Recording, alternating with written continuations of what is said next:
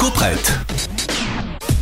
Nico, cette semaine, tu vas nous prêter un documentaire Oui. qui raconte euh, tout à la fois une ville, un style, un sport et une époque. Oui, alors dit comme ça, Ça fait beaucoup beau- ça fait beaucoup, mais c'est vrai. I got 99 problems, but a bitch ain't one. Hit me.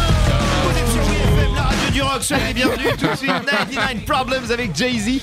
Euh, petit Jay-Z parce qu'en en gros, il fait partie Il de ce s'agit documentaire. entre autres de lui. Ouais. Oui, All the Streets Are Silent. C'est un documentaire qui raconte la convergence du hip-hop et du skate dans les années 80 et le début des années 90. Ok. Bref, c'est un très beau programme et un très beau doc au service d'une très belle ville, New York. New York, qui est ici le personnage euh, principal. Un New York qui semble si jeune, presque fantasmé. Il faut dire qu'on est avant le 11 septembre, donc Ouais. très vite tout va être euh, bouleversé. Mais pour l'heure, les talents sont aussi bruts que le grain de l'image. On y croise donc les tout jeunes Jay-Z et Busta Rhymes, mais aussi, accrochez-vous bien, Harmony Corrine, Rosario Dawson, Moby Ah. et bien d'autres. Ouais. Bah, beau faut dire qu'à cette époque, tout va, tout va très très vite et le documentaire aussi d'ailleurs. Oui, car la fête grandit petit à petit, puis de plus en plus vite. Tout le monde semble peu à peu perdre le contrôle.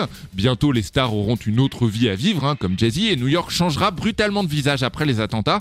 Mais juste avant, trois skateurs du coin auront eu le temps de monter une marque de fringues qui fera date. Alors, je n'ai pas le droit de citer la marque, la marque, pardon, mais c'est un petit peu la marque suprême. Ouais, Bref, ah, All the Streets Are Silent est un grand doc passionnant, plein à craquer d'archives totalement folles. C'est un documentaire qui raconte que tout est possible et qu'une bonne idée doit exister avant tout pour ce qu'elle est et non pour ce qu'elle pourrait devenir. C'est dispo en VOD, c'est réalisé par Jeremy Elkin et c'est mortel. J'ai envie de regarder ça tout de suite.